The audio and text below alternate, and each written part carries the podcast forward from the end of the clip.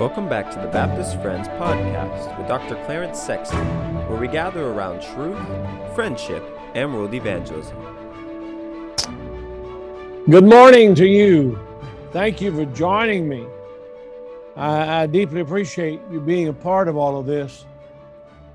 And we're going to deal with the subject of preaching, and so that should interest everybody who's a preacher.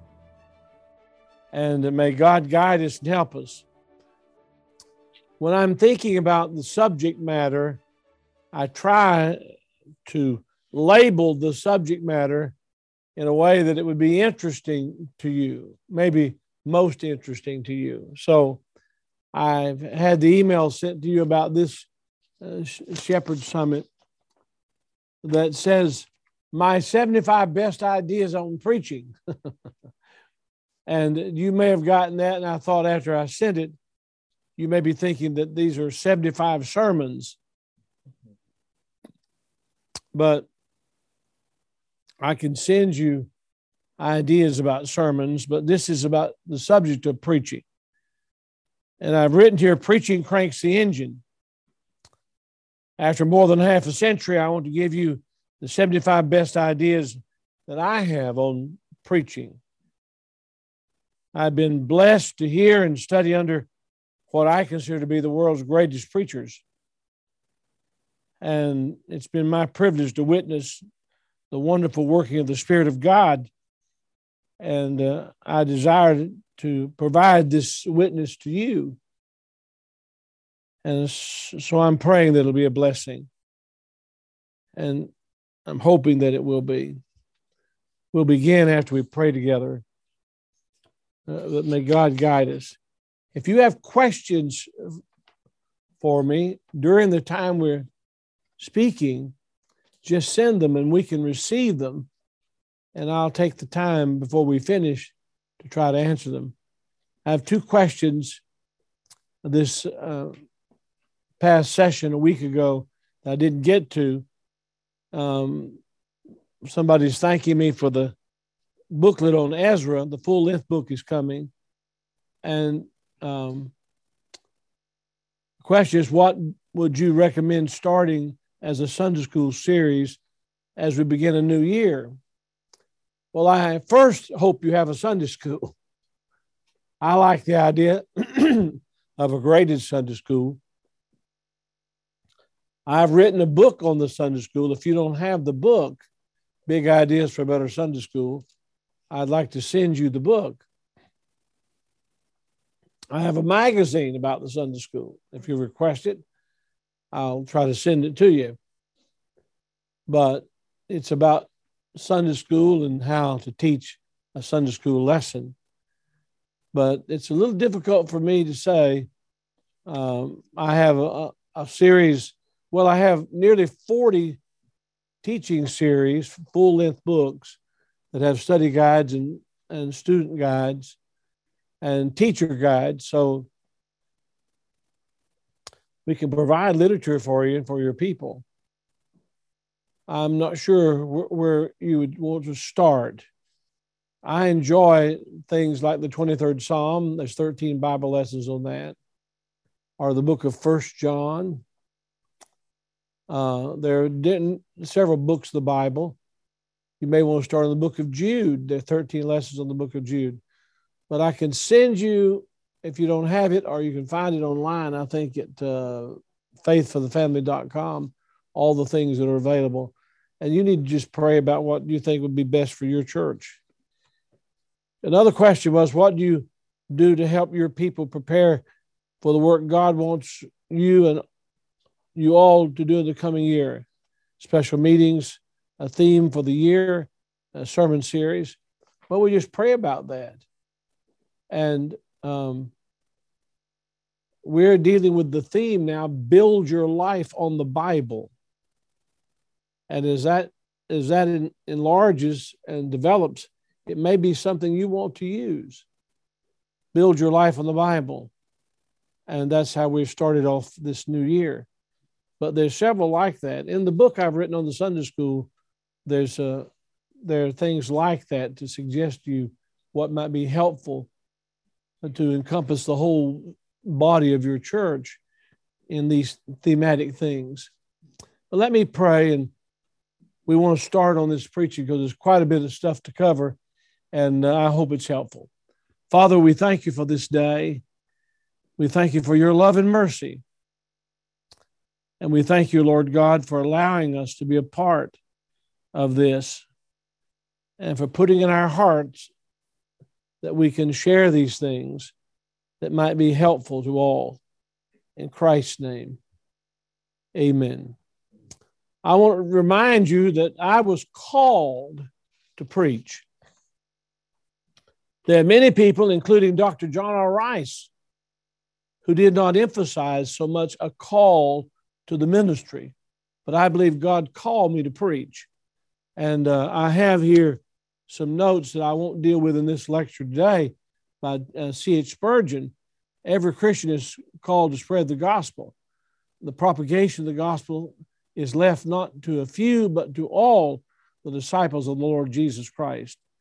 And then, according uh, to the measure of grace entrusted to them by the Holy Spirit, each man is bound to minister in his day and generation, both to the church and among unbelievers.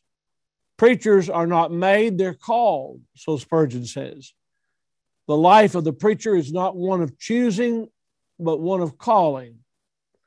There's no such thing as a preacher not called of God. Think of that. The uncalled man may claim the title of preacher, but they're really a speaker speaking man's powerless message he's pretty tough on it, isn't he? Uh, one call to preach should be able to do nothing else but preach. And then there's a number of things that I have here written that he says should be evidence of your call to preach. Now, there's two pages of this, two type pages, and I've included at the end of it also uh, what John Newton said are requirements of a preacher's call. If you'd like to get these two pages, just send me an email that you want them on the call to the ministry, and I'll send them to you. Well, where are we going to start when we talk about the, the greatest lessons I've learned on preaching and where we're going to start? These are very practical, simple, but I want you to get it. So, number one, preaching begins with God. It begins with God not with people. When I started out preaching, preachers advised me and they said, read the newspapers, find out what people are dealing with. You get a lot of sermons from events that need to be spoken to. Well, I'll be the first to say that uh, some things need to be dealt with that are current events. I remember when I first opened the can of worms to say what was wrong with the Black Lives Matter movement and that it was started by two Marxist trained people and what their agendas were and the disruption of the family. And uh, but I, I preached on a broader subject than just the Black Lives Matter, but I used the Black Lives Matter uh, and what they were doing as an illustration of what people were doing in placing the wrong emphasis, and still get a lot of comments about that. But Preaching begins with God. And how do we discern what it is the Lord wants us to say and when God wants us to say it? Uh, he says in Romans chapter 10, verses 14 and 15, How then shall they call on him in whom they have not believed? And how shall they believe in him of whom they have not heard? And how shall they hear without a preacher? And how shall they preach except they be sent?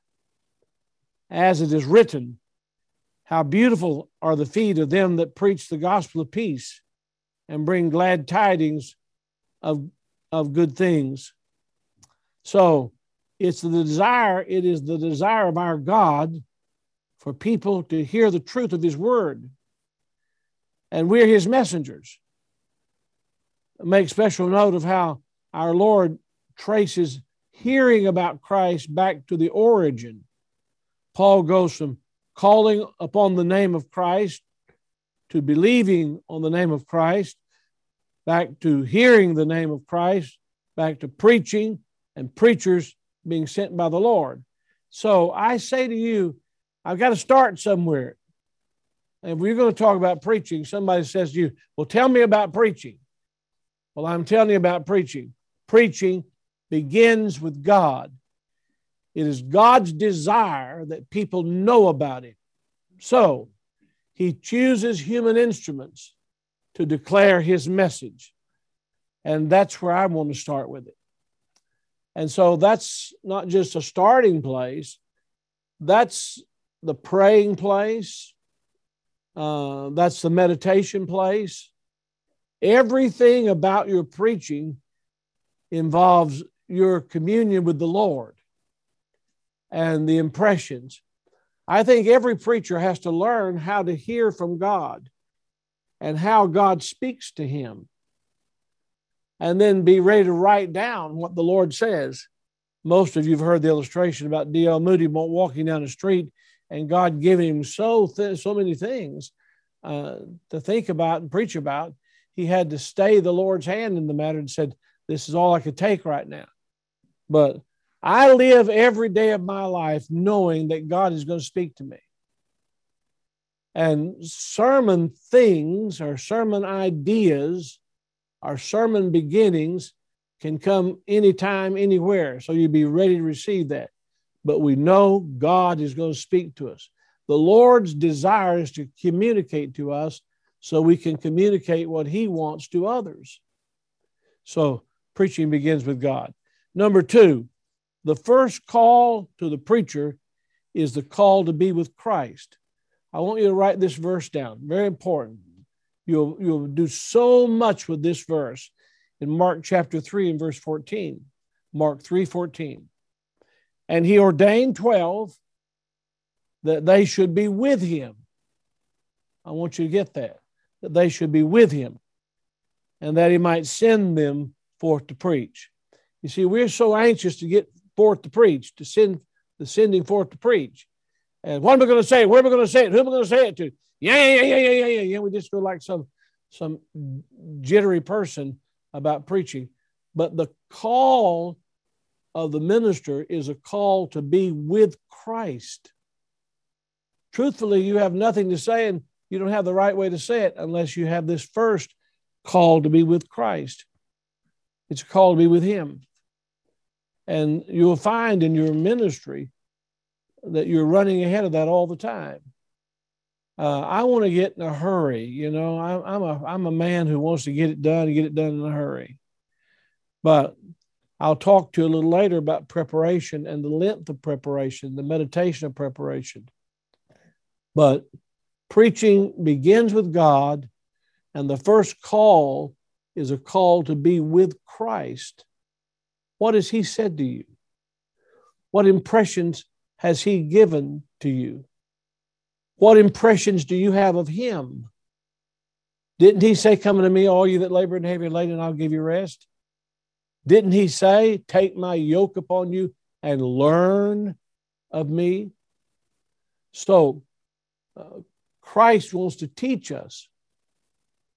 He is, he is our, our study. And his passion and his purpose must be what we're consumed with. I may not go one, two, three, four, but the next thing I want to say to you is God has given us a biblical pattern for preaching. So when you look in the Bible, what pattern do you have for preaching? I've written a book, I think it's a helpful book on becoming a first century church. And I take a number of subjects, I could pull it here, a number of subjects uh, from that book on becoming a first century church. But one of them is what was preaching like in the first century? And I simply took the preachers that we know of in the first century, examined their lives, and what, what were the things about them that we should emulate. I got a lot of that in that one chapter, from something that uh, Dr. Peter Masters taught uh, to his people at the Metropolitan Tabernacle in London. And I appreciate his ministry and his influence on my life. But God has given us a biblical pattern for preaching. Here it is. It's in Colossians chapter 1, verses 24 through 29. And the Bible says there that we are to warn everyone, we are to teach every man, and that we're to present every man perfect before God. Now, uh, the people we admire most in Scripture are men who were preachers. Think about it Noah, Moses, Elijah, Paul, Timothy. And remember that the Lord Jesus was a preacher. But in Colossians, when Colossians, when God gives us that by the hand of the Apostle Paul, uh, through the inspiration of God, He gives us that passage in Colossians. Uh, there's something that really gripped my heart there, and I have never been able to get away from it. When I'm trying to find that particular part of the Bible, I think about General Electric Power Company, Galatians, Ephesians, Philippians, Colossians, because I can get a little mixed up. But Paul says, to whom God would make known what is the riches of the glory of this mystery among the Gentiles, which is Christ in you, the hope of glory, whom we preach, warning every man. Are you warning people? That's the pattern. Teaching every man. What are we teaching? Teaching differs from preaching, but you can't have preaching without teaching. You may have teaching without preaching, but you can't have preaching without teaching. That's what makes me think that every church is a school. Every church may not have a school, but every church is a school because we're teaching. And then here's the thing that I can't escape from teaching every man in all wisdom that we may present every man perfect in Christ Jesus. There's coming a day when I will say to the Lord, These are the people that you've given me. These are the people that I've taught. These are the people that I've ministered to. And I present them to you, Lord. And I want to see them grow in the grace and knowledge of the Lord Jesus Christ. And I want to see them Christ like. The real measure we'll talk about is the Lord Jesus. The next thing I want to say to you is preaching God's word is the distinguishing characteristic of the New Testament church. If you want to have a New Testament church and you study what the Bible says about the New Testament church, you're going to find that preaching God's word is the distinguishing characteristic of the New Testament church. Now, if someone came today and didn't know anything about churches or church church work, and they just wanted to find out by examining our churches, they may say that the distinguishing characteristic of the church is the organizational structure. They may say the distinguishing characteristic of the church is to have some religious program going. Look at your church. It has many elements, but there's one element that cranks the engine. There's one element that starts the motor. There's one element that God uses to influence everything else. And it is preaching preaching. And so, are you a preacher? Preaching God's word is the distinguishing characteristic of the New Testament church. Everything in the local church should reflect the influence of the preaching of God's word. There's no greater influence on the church than the power of the pulpit. I think you got to write that down because you need not only to know it, you need to teach that to other people. You ought to have a, a group of young preachers. We've got, what have we got, Stephen? Maybe 15, 20, 15 young men. Now, these are boys that believe God's called them to preach, teenage boys. Yes. And they have to have an opportunity to exercise their gift. I'm not talking about Crown College. We, we've got scores and scores of kids there. I'm talking about in the Temple Baptist Church, in our youth group. We have now 15 boys who believe that God's called them to preach. Well, I want them to know that there's no greater influence in our church than the power of the pulpit. I heard that expression for the first time Lee, from Lee Roberson. Uh, believe it or not, he was going through a, a real trial. And uh, I thought I was close enough to him, and I believe I was, to ask him how he was going to deal with this trouble. And he said, Clarence, never forget. I, I can't really speak like him in that powerful, commanding voice, but he said, never forget that I still have the power of the pulpit.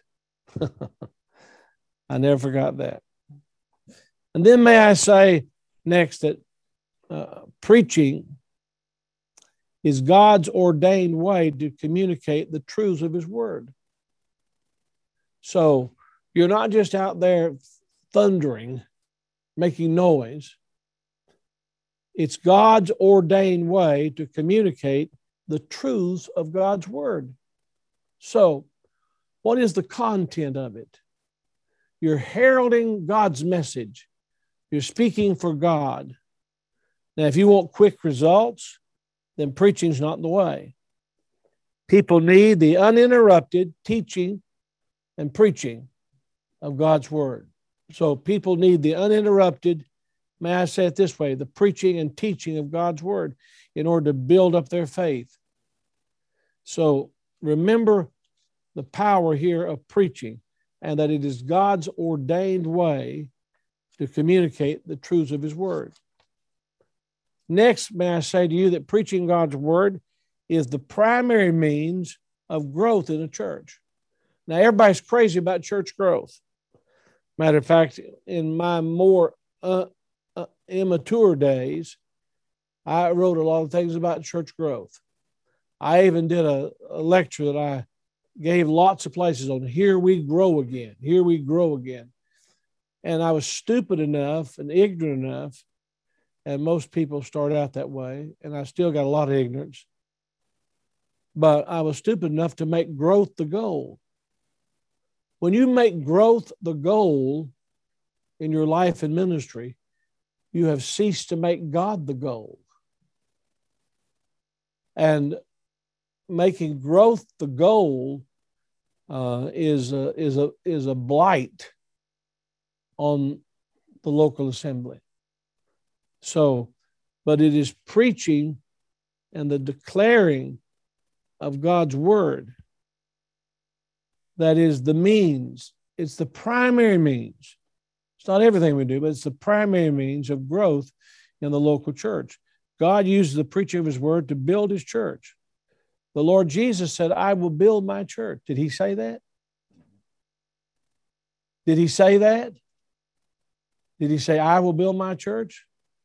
He didn't say, You will build my church. He did not say, I will build your church. He said, I will build my church. And the primary means, not the only thing, but the primary means God uses in growing a church is the preaching of his word. And then may I say to you that preaching is the declaration of truth. Preach, preaching is the declaration of truth. You're declaring it. You're declaring it. As truth has been revealed to men by God in Jesus Christ. The truth of God has something to say about everything that happens in the world today. There's nothing of more eternal value than delivering God's word to people. We are speaking for God to the people. And may I add to that, not only are we speaking for God to the people, we are speaking in the presence of God for God. That's a sobering thing. I really found that thought in, in the book that I've reprinted on um, the life of God and the soul of man, because uh, Henry Scougal made clear that we were speaking for God in God's presence.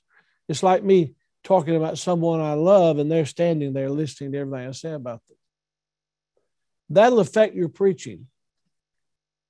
Uh, in, in, a, in, a, in a good way, it'll affect your preaching, that you're speaking about the Lord and you're speaking about the Lord in the presence of God. It'll correct some of this flesh fit we have. We all have it. I had one recently. And I looked out across the congregation. I saw somebody that I know is living for the devil, and I just lit into them. And uh, somebody said, Well, how'd it go? It didn't go so well. It didn't go so well. It's like I heard R.G. Lee when he was alive and well and preaching. R.G. Lee said he saw somebody licking their lips in his congregation, just licking their lips. And he said, It made me think they've been drinking liquor. And he said, So I just got off what I was preaching on and tore into tore into the evils of alcohol. And he said, I ripped it up one side and down the other. But but there is a spontaneity in preaching. And we have to we have to see if that's really just getting in the flesh or, or if it's really the Lord leading. We like to say all these things God led us to do. Boy, the Lord's gotten a lot of credit for things, hasn't he? And some of it he'd like to say that really belonged to your flesh and not to me. But preaching is the declaration of truth as truth has been revealed by the Lord Jesus Christ. And then I want you to write this down, would you please? Preaching produces preaching. How many would like to have more medical people working to help people? You'd like to have more nurses? You know how you get more nurses? Get a nurse doing what she ought to be doing. And uh, you want more people playing a piano? Get a pianist and uh, everything reproduces after its own kind. Preaching, preaching will produce preaching. I can remember when I listened in the tent crusade. We were having a tent crusade in Blount County, uh, Tennessee, in Maryville, Tennessee. Man, I tell you what, God had stirred my heart. I'd surrendered my life to the Lord, and I said, wherever something's going on, I want to be in it.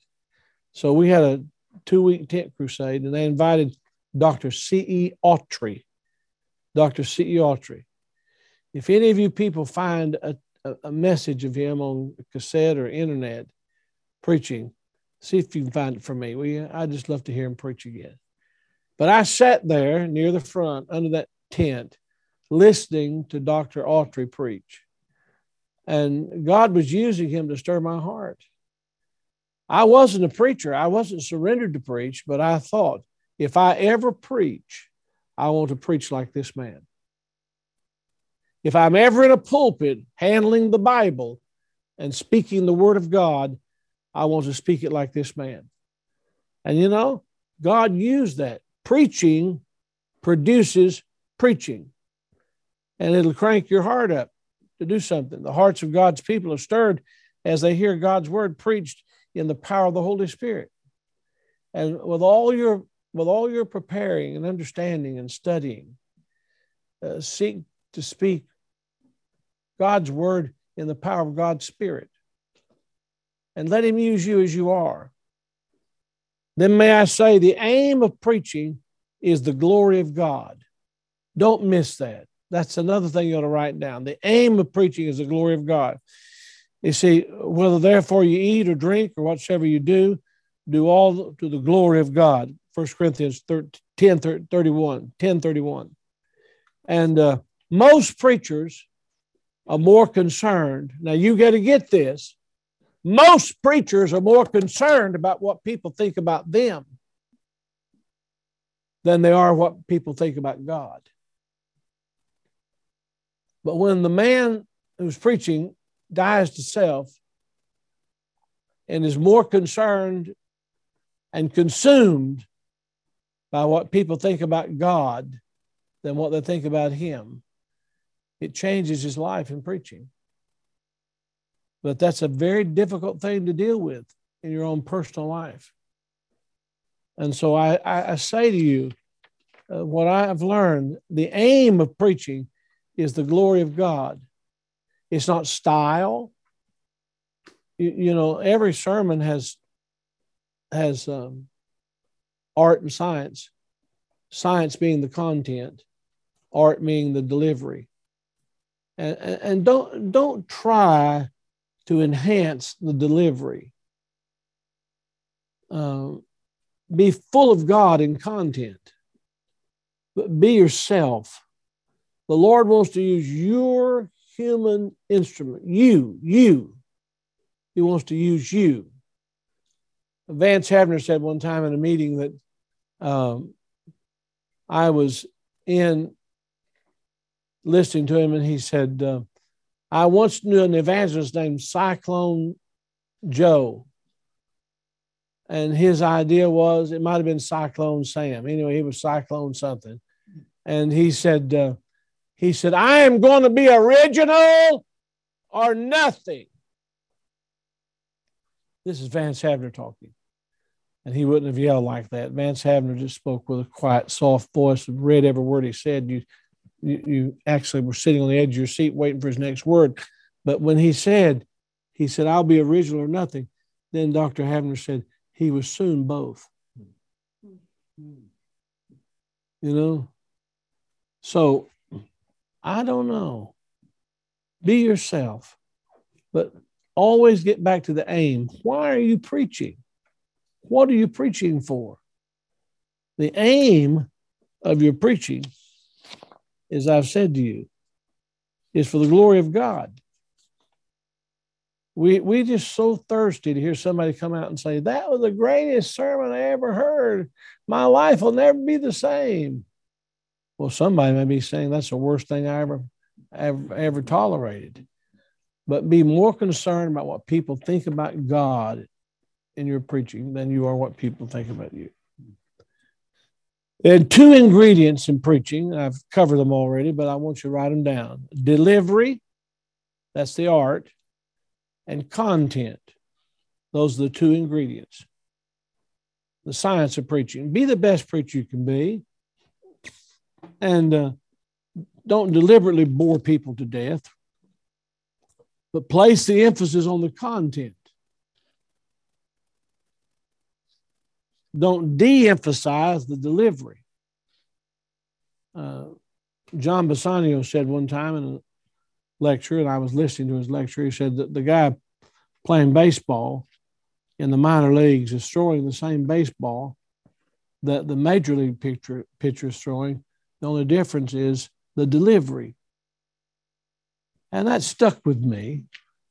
So I think about the delivery, how we open a message, how we keep the interest, merely keep our interest in preaching it and uh, coming to the coming to the invitation but the delivery and the content you're thinking about it then preach God's word in God's power, not in word only. For the, our gospel came not unto you in word only. This is 1 Thessalonians 1 5. And you know, you might want to make a little meditation time on that. That you can give things just in word only. Well, I said it. They heard it. I gave it to them. Yes, in word only. But Paul wrote the church in Thessalonica and said, What I gave you in the gospel was not just in word only, but also in power and in the Holy Ghost and in assurance, as you know what manner of men we were among you for your sake. 1 Thessalonians 1 5. Then the preacher needs to develop a place to study. Let's talk about that for a moment. I didn't even think about that early on in ministry. But I had a friend named Dr. Raymond Smith. Dr. Raymond Smith was the pastor of a great church when I knew him, but he took a special interest in me. And unlike many other people that I knew were preachers, Dr. Smith was a graduate of Moody Bible Institute in the old days, Moody Bible Institute. not one of the Baptist schools or Southern Baptist schools or Southern Baptist seminaries. He was a graduate of Moody Bible Institute. And there was something about the way he handled the Word of God. There's something about the way he gave the Bible that caught my attention. And the way he gave the Word of God. It was always the Word of God. We always knew when we heard Dr. Raymond Smith preach, it was going to be a Bible sermon. Always. And he's the man who said, You need a place to study and you need to study. Eventually, when he retired, he's the man who sold me any book I want in his library for a dollar. And some of the books I have now that I cherish most came from Dr. Raymond Smith's library, and I paid a dollar for them. I remember when Evelyn and I drove drove to Dr. Smith's study, and uh, we were scraping coins out of the seats of the car and everything else because he meant business about it. He wasn't going to give me the books. I had to pay a dollar for each one. And I, am trying to remember exactly, but I the most I could get and she could scrape them. And we didn't have, I started to say something that Southern people say, but uh, we didn't have anything. But we scraped together 70, I think it was $78. That was a fortune. I mean, I was buying tires from used tire stores for for twenty dollars, and uh, but Dr. Smith let it be known that he was going to sell his library, and he want, wanted me to have first shot at it, and I could have any book in it for a dollar. And I thought seventy-eight dollars was a fortune, and I I can still remember my darling wife, God bless her. She's always been this way. How willing she was to say, "Yes, go right ahead, take every dime we've got."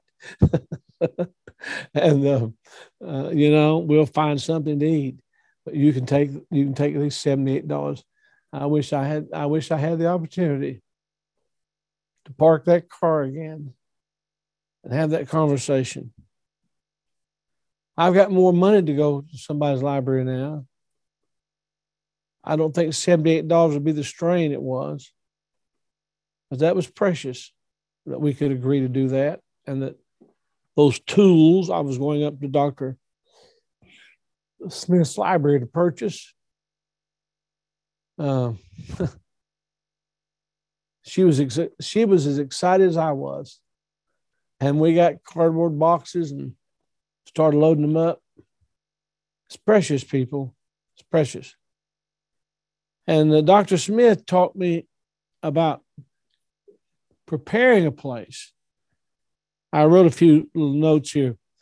Uh, place the most helpful and often used resources near your place of study word study books, commentaries, dictionaries, all, all, those kinds of things are most helpful to me. So I've got about, uh, you know, it should be larger than this, but I got eight or 9,000 books now in my library and study at home and have a beautiful study at home but I should have something going on after 50 something years, should be larger than that. But where I sit like this, I can reach with my hand the things I use most. And I see some of you sitting near your books. That's good. Very good. Don't allow things to distract you. And Dr. Smith said, now when you get to your desk, you've got to have a clean, clear space at your desk. Because you'll see something that you've laid down there on your desk and it'll it'll it'll it'll say to you come and get come and read me a while. Come and pay attention to me. Would you like to look at this again so he said get you a clean space so that when you when you lay out things nothing's going to distract you this way and remember that study is more perspiration than inspiration when i first started preaching I said to my pastor, Dillard Hagan, Brother Hagan, I'm not I'm not inspired sometimes like I ought to be. He said, inspired. I thought he was to kill me. He said, inspired. He said, getting God's work done is not inspiration, it's perspiration.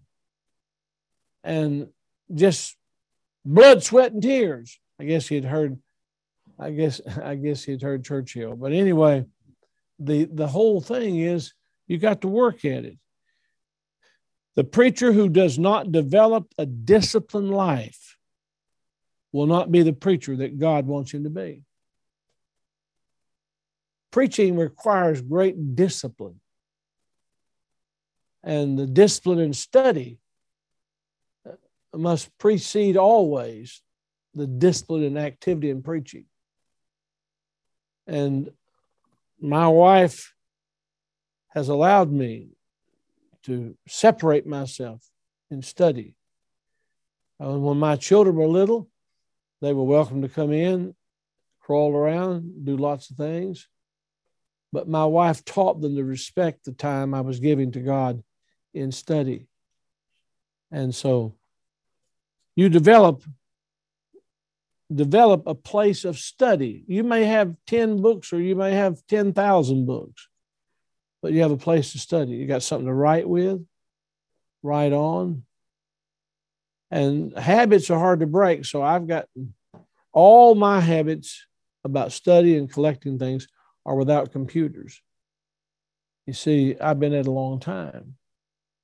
And uh, my brother's constantly on me about those kind of things because I can pull back up things in computers. But unfortunately or fortunately, I have such wonderful people working with me. They can find all the things I tell them the goat's eaten and they've lost and, you know, I've misplaced. But it is so important. I love the idea that God Himself has called me to a life where I, I can speak this way and enjoy study. Oh, I want to try to get ahead of myself all. Then the next thing, try not to accept invitations for late Saturday night. That seems like a simple thing, doesn't it? But you know, before long, people start asking you to come and speak. And they want you to drive five or six hours and speak on Saturday night and have to drive back in the middle of the night, wee hours of the morning. I don't do that. I know that there's a there's a sanctified set apart there's a sanctified set apart time for things. For me to be preaching i could i could i can miss lots of things. You know we we visit every hospital in knoxville every day. Uh, we got a lot going on. We've got all of our shut-in families and sunshine ministry and lots of things. And you've got lots of things. That's why i'm talking about discipline I know what will happen with me on the Lord's Day. And then I know what I do on Mondays. You see, Sunday's the Lord's Day. There are things I won't do on the Lord's Day because it's the Lord's Day. There are things I will do on the Lord's Day.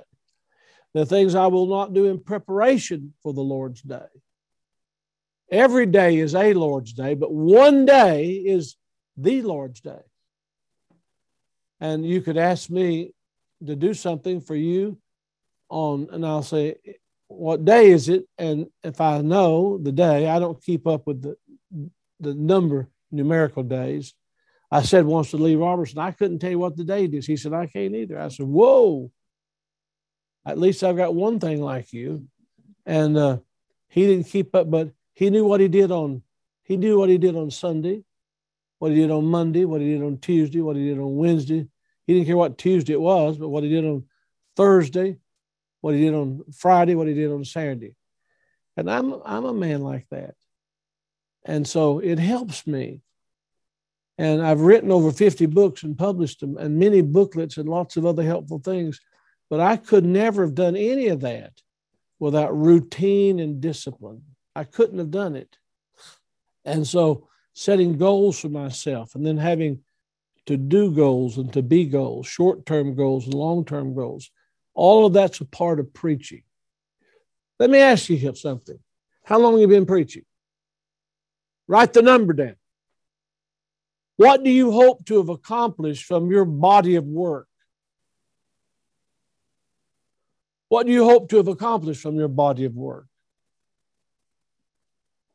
And uh, I've got to finish all the Psalms and uh, I've got to finish 150 Psalms, and I, I think I'm down because I'm publishing books on 13 Psalms in each. And some of the Psalms require 13 messages on that particular Psalm, like Psalm 51 or Psalm 23, uh, Psalm 119, whatever the uh, case may be. But in other words, you're working on these things. You know what? It's not just what you're putting out, it's what God is doing with you. How is He building you as a preacher? Very important. I hope some of this stuff helps you. But anyway, uh, try not to accept invitations for late Saturday night. Preaching requires rest, preaching requires energy, preaching requires clarity of mind.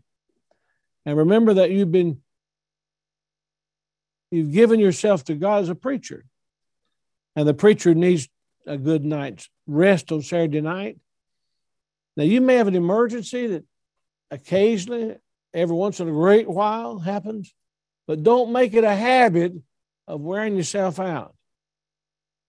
The preacher must be up early on Sunday morning, preparing his heart so that he will be ready to preach the Word of God. So you're protecting Saturday evenings because you're protecting what you're going to be doing with your life on the Lord's day. You understand that? And that's a part of preaching.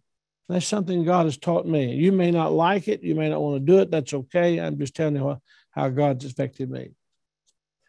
And every message, write this down, must have two births. It must be born once in the study. And a preaching requires planning, and so you're planning. I just finished the 17th chapter of John.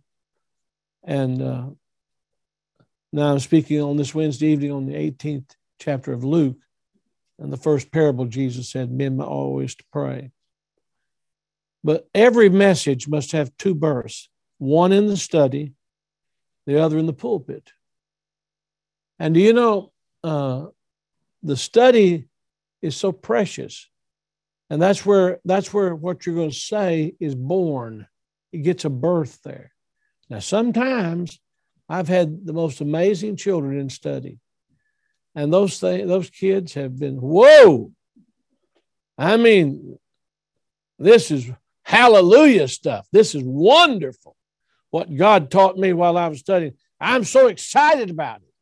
I can't wait to get that child to the pulpit and and and and and talk about it. I'm talking about the sermon. And those rats, those rats have laid down and played dead. I mean, they lived big in the study. They jumped up and down, climbed the walls. They were the greatest lights. I'm telling you, nobody, nobody since time began ever got a hold of anything, anything got a hold of him like that. But I can't believe that same thrilling thing that I was so thrilled with that walked and talked and breathed and lived in the study laid down and died on me in the pulpit. Have you ever seen that happen? And no, no matter what you did, I tried. I tried to smack him around and get him up. And, you know, I, I tried to kick him in the teeth while he was down. I tried, I tried everything I could do to get that, to get that sermon up again. but he just, he wouldn't do it. He just wouldn't do it. So he lived big in the study. It doesn't happen often, but he just he just plain died on me in the pulpit. He just died. I don't know what to do about that. You ever been disappointed in the children? I tell you, you, see what I'm talking about. So I'm just trying to tell you that uh, you got to keep it going, right? The next thing, preparation for a sermon delivery begins with prayer and planning. With prayer and planning. Uh, you say planning. Know, let me tell you about Greenback Memorial Baptist Church in Greenback, Tennessee. A little country village of 350 people. Just as good as good could be. I think all of them had a garden and they wanted me in their garden. They wanted to show me what they'd grown, and they shared their garden with me and with Evelyn and with the boys. That's where Everett and Hetty Wilson used to cook fried chicken, uh, mashed potatoes and gravy, uh, iced tea, hot bread. Oh, once a week, they have the preacher down at the table. And that oh, it's wonderful, wonderful. But I learned something. I learned lots of things there. But I learned to plan my preaching. And I would say, I'm going to preach on something. And some of those dear country people, special people, would say, How do you know God wants you to do that? And I would say, Well, I've been studying this and I'm going to I'm going to preach on this on Wednesday night, or I'm going to preach on this on Sunday night. I'd announce it on Sunday morning. Well, some of those people just couldn't understand how I could communicate with God, God could communicate with me, and I could plan my preaching. But I couldn't preach it if I didn't plan. I had to keep planning, keep planning. And so I realized that you may disagree with me. So wait a minute. Fasten your seatbelt, please. I, I, I, I, I want you I want you to pull a little tighter right now. Because some of you may think this is this is this is this is a, this is something I can't go here. Well, I'm going to tell you anyway, okay? It's all God's word. The Bible says all scripture is given by inspiration from God. It's all God's word. All of it. And if you're going to get done what you need to get done, you're going to have to plan what you're going to preach on. And this this planning uh, and praying as you plan and asking God to use you, you're going to have to have the confidence that God gave this word. And it's not the word not living, it liveth and abideth forever. It's that we've got to be filled with His Spirit and anointed by His, his Spirit to preach His word. Um, I have I have a book. I don't know.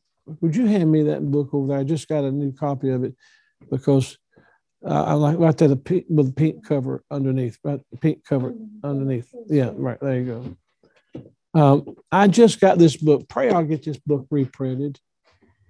It's not mine. It's a book by W. A. Criswell. It is on the Holy Spirit in today's world. Everybody needs to get a copy of this book and I need to print it with Crown Publications. And uh, this copy has 242 pages. It's the best book on the Holy Spirit, most practical book on the Holy Spirit I ever read. Somebody put a copy of this. This is a new copy that I've found on a use. But somebody put a copy of this in my hands when I was just a young preacher. I loved Criswell and followed him and followed his ministry. And He wrote this book, The Holy Spirit in Today's World. And the truth of the matter is, um, learning the Holy Spirit, knowing the Holy Spirit, getting acquainted with the Holy Spirit, allowing the Holy Spirit of God to use you in your life, and and and, and come alongside you and enable you. That's that's what I'm talking about. I've got I've got legal pads that could stacked to this ceiling, I guess, and full of sermon ideas, plans, and thoughts. And these are things God gave me and God talked to me about. So uh, I can't do them all at one time. I just can't do it. But I can write them down and God will bring me back to them. So, preparation for sermon delivery begins with prayer and planning. That may be a good place just to stop and uh, finish the other things later. I've got some questions you've sent in. Uh, what is your weekly routine for sermon preparation? Well, I'm working on sermons all the time. I'm sermonizing all the time. I love I love planning preaching. See, I, I believe that preaching helps guide the church. So the preaching I do is connected with whatever else I'm doing in the church. So um, I just finished this series on on the high priestly prayer of the Lord Jesus. I'm trying to help our church to be more fervent in prayer because I know we're going to face a lot of difficulties. And we're not going to be able to make it if the Lord doesn't see us through this way. So I'm constantly working on it. And I want to preach. I want to preach everything that's in this Bible. Now, I'm not saying that just as a phrase to use. I mean, Genesis, Exodus, Leviticus, Numbers, Deuteronomy, Joshua, Judges, Ruth, all of it. All the Old Testament, all the New Testament. And I've done it. I know what books in the Old Testament I haven't preached on. I know what books in the New Testament I haven't preached. And I don't want to repeat anything. I want to get it all because it's all a book about God. Listen to this. It's all a book about God. And every every book is a book in the book about God. And each book tells us something about God distinct. It, it's it's just that way. And if I don't I don't study and pray and preach at all, there's something God wants me to know about Himself that I'm not going to get. And there's something our people need to know about God that they're not going to get. So that's my idea about it. So if I see something I haven't preached on, I got to run to it and find out what's God saying to me about Himself there. What's the Lord telling us? And uh, so this this is this is powerful to me. I've I've got a book I'm printing. When will the book be finished and be in people's hands? Ezra. February. February, middle of February. Middle to the end of February. I'm so excited about the book of Ezra. It's it's a return to God and to biblical worship. I can't wait to get that in people's hands, but I was thrilled to be able to deliver that to our people. So, anyway, it's work and every day there's not a, just one day but every day i'm working some on it reading but working. I mean i need to be a little more specific. And what's the key to preaching without notes? Exercise your memory i think the way you study and prepare has everything to do now look if you preach the bible and tell people what's in the Bible, that helps you do that because you're just explaining what you read in the Bible. One of my preacher friends, unfortunately, took his own life, said to me, you, you, Your preaching is too simple. It's just too simple. And I, last time I heard him preach, he had six large illustrations in his sermon. And I'm sure he worked hard to memorize each of those stories and use that illustration. But I couldn't tell you one thing he said from the Bible. I couldn't tell you one thing. And I love the man. Uh, so it's it's a maybe it's a style, but Dr. Criswell influenced me. Uh, what about we take a day just to talk about that, about the style people have in preaching and preaching without notes and things like that. It's too much to jump into and just, you know, do a hit and run. How much reading do you try to get done? I would say I've been challenged to be a reader, and it's probably five or six books a week to keep me fresh and interested.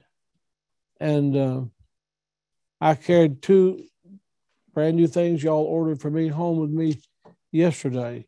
And it's not all about preaching. Uh, Max been going on and on about the life of Henry Ford. Finally, I got the book and I want to read it. But I, I'll be reading it and I'm reading it now. But I'm also reading it with three or four other things.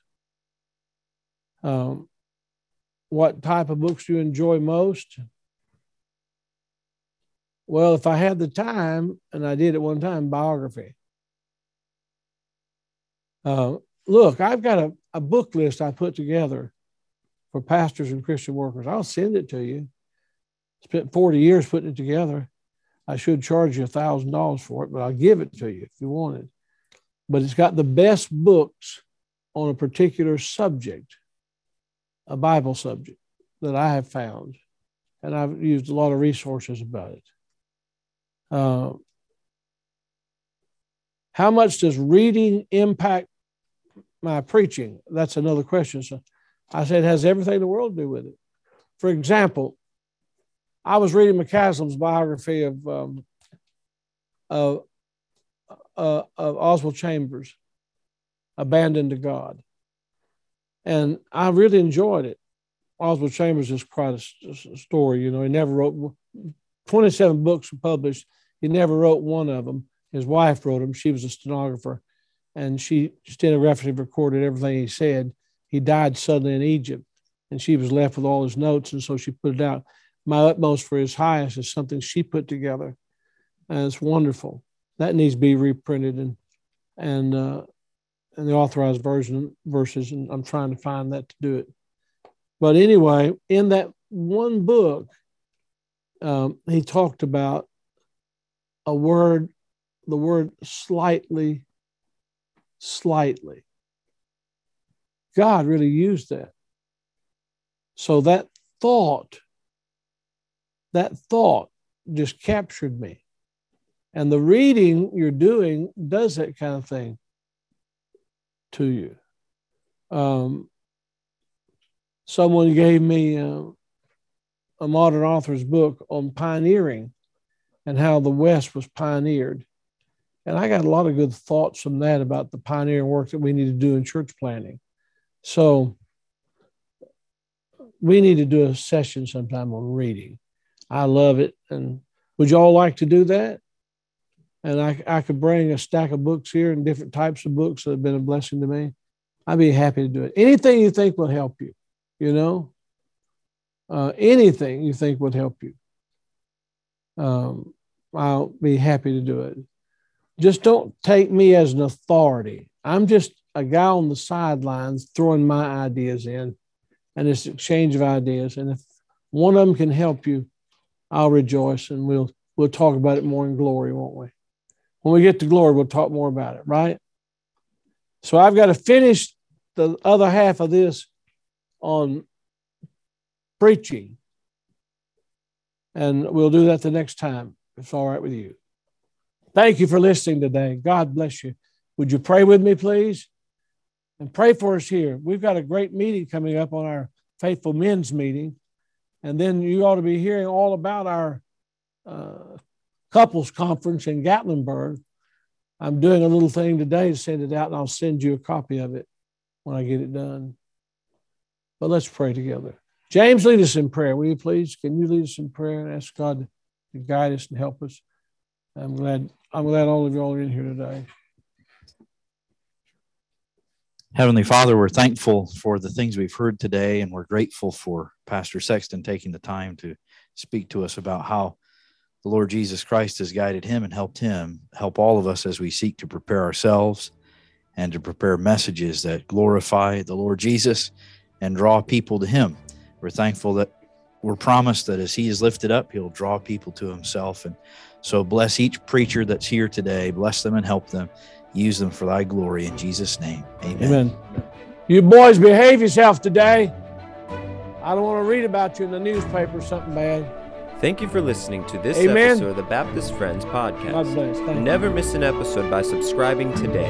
And join us next time as we continue to gather around truth, friendship, and world evangelism.